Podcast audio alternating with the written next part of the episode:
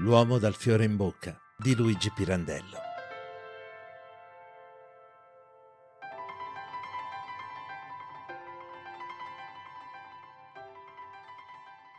Ah, lo volevo dire. Lei dunque è un uomo pacifico, eh? Ha perduto il treno? E per un minuto, sa, arrivo alla stazione e me lo vedo scappare davanti. Poteva corrergli dietro. Già, è da ridere, lo so, bastava, santo Dio, che non avessi tutti quegli impicci di pacchi, pacchetti, pacchettini, più carico di un somaro, ma le donne, commissioni, commissioni, non la finiscono più. Tre minuti, creda, appena sceso di vettura per dispormi i nodini di tutti quei pacchetti alle dita, due pacchetti per ogni dito, e doveva essere bello. Sa che avrei fatto io? Le avrei lasciati nella vettura. Ah, e mia moglie? Eh, le mie figliuole e tutte le loro amiche strillare. Mi ci sarei spassato un mondo, perché lei forse non sa che cosa diventano le donne in villeggiatura, ma sì che lo so, appunto perché lo so. Dicono tutte che non avranno bisogno di niente. Eh, questo soltanto capaci anche di sostenere che ci vanno per risparmiare. Poi appena arrivano in un paesello qua dei dintorni, più brutto è, più misero e lercio, e più imbizzarriscono a pararlo con tutte le loro galanterie più vistose. Eh, le donne, caro signore, ma del resto è la loro professione. Se tu facessi una capatina in città, caro, avrai proprio bisogno di questo, di quest'altro, e potresti anche, se non ti secca, caro, il se non ti secca. E poi, già che ci sei, passando di là, ma come vuoi, cara mia, che in tre ore ti sbrighi tutte codeste faccende? Oh, ma che dici? Prendendo una vettura. Il guaio è che dovendo trattenermi tre ore sole, sono venuto senza le chiavi di casa. Oh bella! E perciò ho lasciato tutto quel monte di pacchi e pacchetti in deposito alla stazione. Me ne sono andato a cenare in trattoria, poi per farmi svaporare la stizza a teatro. Si crepava dal caldo. All'uscita dico che faccio, sono già le dodici, alle quattro prendo il primo treno, per tre orette di sonno non vale la spesa. E me ne sono venuto qua. E, e questo caffè non chiude, è vero? Oh, non chiude, no signore. E così ha lasciato tutti quei pacchetti in deposito alla stazione. E perché me lo domanda? Non vi stanno forse sicuri? Erano tutti ben legati? No, no, no, non dico. Eh, ben legati. Me lo immagino. Con quell'arte speciale che mettono i giovani di negozio nell'involtare la roba venduta. Che mani! Un bel foglio grande di carta doppia, rossa, levigata, che è per se stessa un piacere vederla, così liscia che uno ci metterebbe la faccia per sentirne la fresca carezza. La stendono sul banco e poi con garbo disinvolto vi collocano su in mezzo la stoffa lieve, ben piegata. Levano prima da sotto col dorso della mano un lembo, poi da sopra vi abbassano l'altro e ci fanno anche con svelta grazia una rimboccaturina, come un di più, per amore dell'arte. Poi ripiegano da un lato e dall'altro a triangolo e cacciano sotto le due punte allungano una mano alla scatola dello spago, tirano per farne scorrere quanto basta a legare l'involto e legano così rapidamente che lei non ha neanche il tempo d'ammirar la loro bravura, che già si vede presentare il pacco col cappio pronto a introdurvi il dito. E si vede che lei ha prestato molta attenzione ai giovani di negozio. Io, oh caro signore, giornate intere ci passo. Sono capace di stare anche un'ora fermo a guardare dentro una bottega attraverso la vetrina, mi ci dimentico. Mi sembra di essere, vorrei essere, veramente. Quella stoffa là di seta, quel bordatino, quel nastro rosso celeste che le giovani di merceria, dopo averlo misurato sul metro, ha visto come fanno? Se lo raccolgono a numero otto, intorno al pollice e al mignolo della mano sinistra, prima di incartarlo. Guardo il cliente o la cliente che escono dalla bottega con l'involto appeso al dito in mano o sotto il braccio. Li seguo con gli occhi finché non li perdo di vista immaginando. Eh, quante cose. Immagino lei non può farsene un'idea, ma mi serve. Mi serve questo. Le serve? Scusi, che cosa? Attaccarmi così, dico, con l'immaginazione alla vita, come un rampicante attorno alle sbarre di una cancellata. Non lasciarla mai posare un momento, l'immaginazione, aderire, aderire con essa continuamente alla vita degli altri, ma non della gente che conosco, no, no, a quella non potrei, ne provo un fastidio se sapesse una nausea, alla vita degli estranei, intorno ai quali la mia immaginazione può lavorare liberamente, ma non a capriccio, anzi tenendo conto delle minime apparenze scoperte in questo e in quello. E sapesse quanto e come lavora, fino a quanto riesco ad addentrarmi, vedo la casa di questo e di quello, ci vivo, mi ci sento proprio fino ad avvertire, sa, quel particolare alito che cova in ogni casa, nella sua, nella mia, ma nella nostra noi non l'avvertiamo più. Perché è l'alito stesso della nostra vita, mi spiego. Vedo che lei dice di sì. Sì, perché dico, deve essere un bel piacere codesto che le prova immaginando tante cose. Piacere? Io? Eh già, mi figuro. Mi dica un po', è stato mai a consulto da qualche medico bravo? Io no, perché non sono mica malato, non s'allarmi. Glielo domando per sapere se ha mai veduto in casa di questi medici bravi la sala dove i clienti stanno ad aspettare il loro turno per essere visitati. Ah sì, mi toccò una volta ad accompagnare una mia figliuola che soffriva di nervi, bene. Non voglio sapere, dico, quelle sale ci ha fatto attenzione divano di stoffa scura, di foggia antica, quelle seggiole imbottite spesso scompagno, eh, quelle poltroncine, roba comprata di combinazione, roba di rivendita, mi sa lì per i clienti, non appartiene mica alla casa. Il signor dottore ha per sé, per le amiche della sua signora, un ben altro salotto, ricco, bello.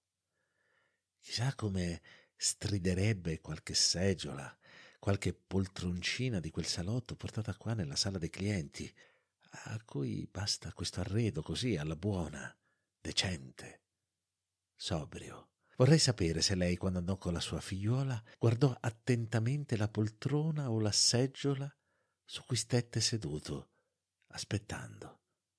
Eh, io no, veramente, eh già, perché non era malato ma neanche i malati spesso ci badano, compresi come sono nel loro male, eppure quante volte certuni stanno lì intenti a guardarsi il dito che fa segni vani sul bracciuolo lustro di quella poltrona su cui stanno seduti. Pensano e non vedono. Ma che effetto fa? Quando poi si esce dalla visita, riattraversando la sala e rivedere la seggiola su cui poc'anzi, in attesa della sentenza sul nostro male ancora ignoto, stavamo seduti, ritrovarla occupata da un altro cliente, anch'esso col suo male segreto, o là, vuota, impassibile, in attesa che un altro qualsiasi venga a occuparla.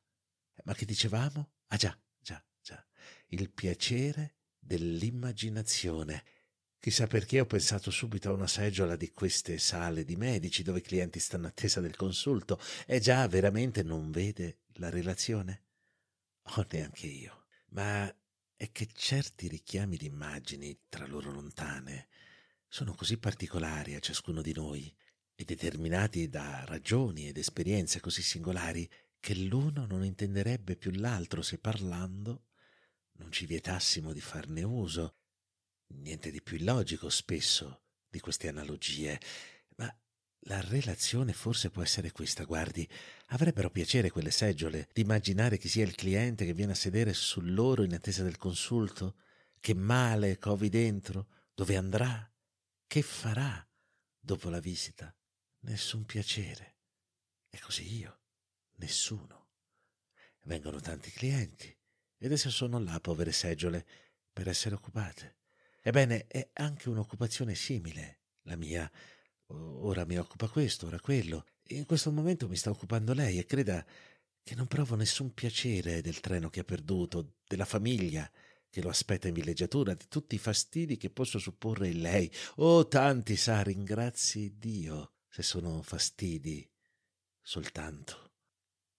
C'è chi ha di peggio Caro Signore, io le dico che ho bisogno di attaccarmi con l'immaginazione alla vita altrui, ma così, senza piacere, senza appunto interessarmene, anzi, anzi, per sentirne il fastidio, per giudicarla sciocca e vana la vita, così che veramente non debba importare a nessuno di finirla.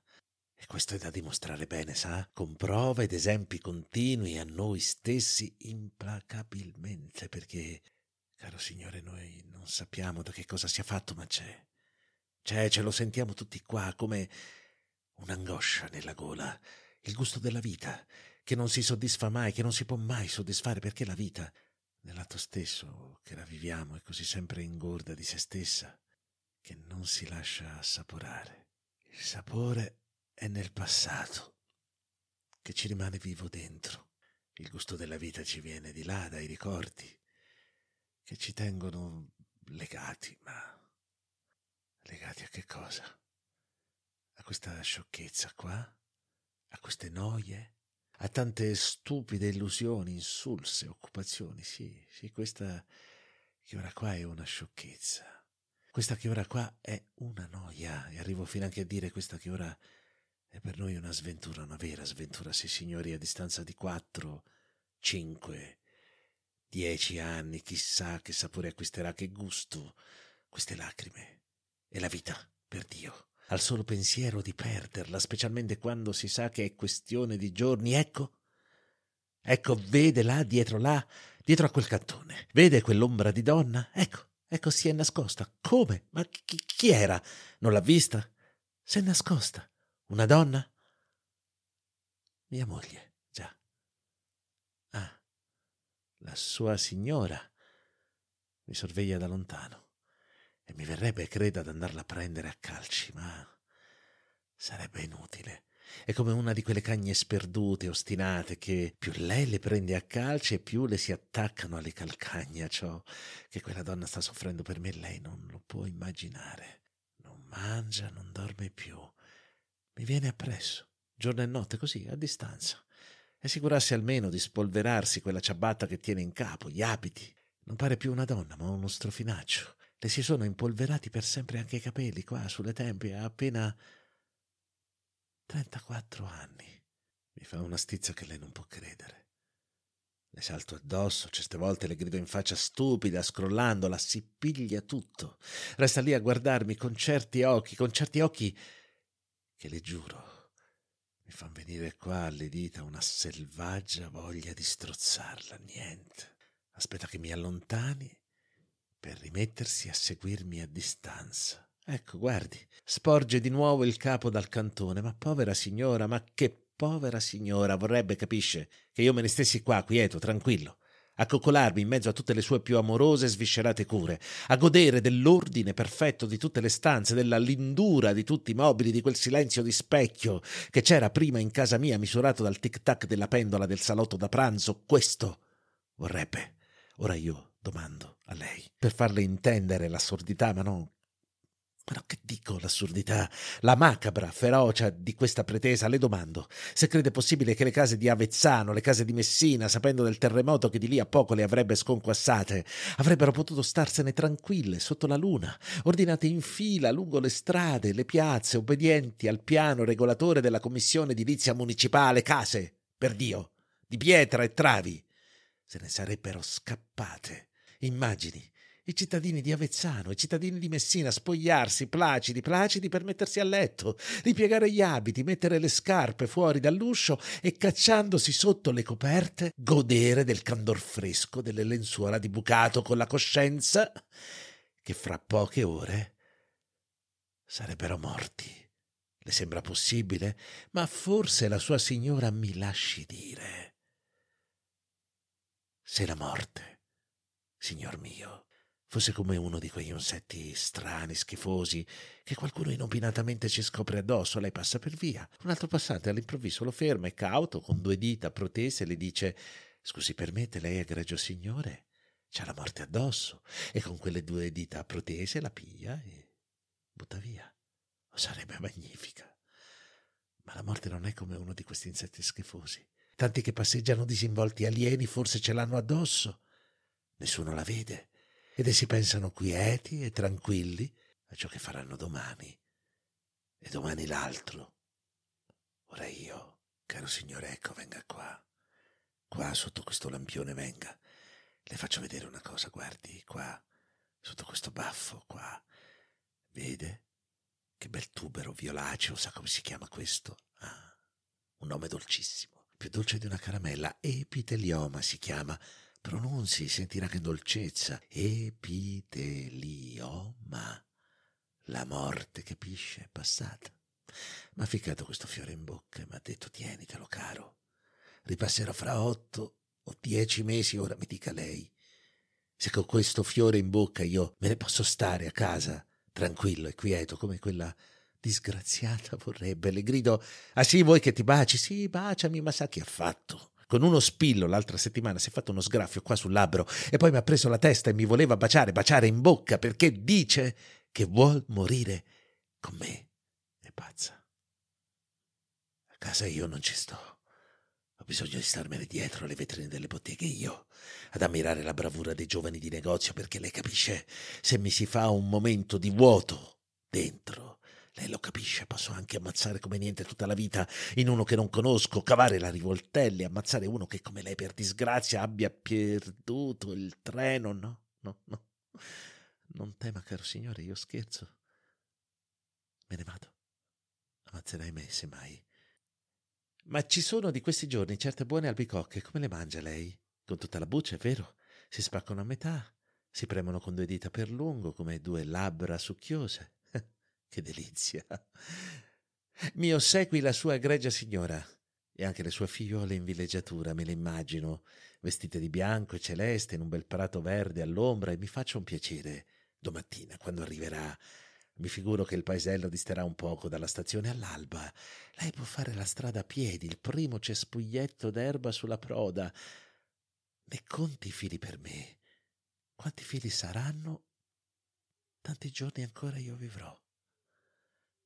E me lo scelga bello grosso. Mi raccomando. Buonanotte, caro signore.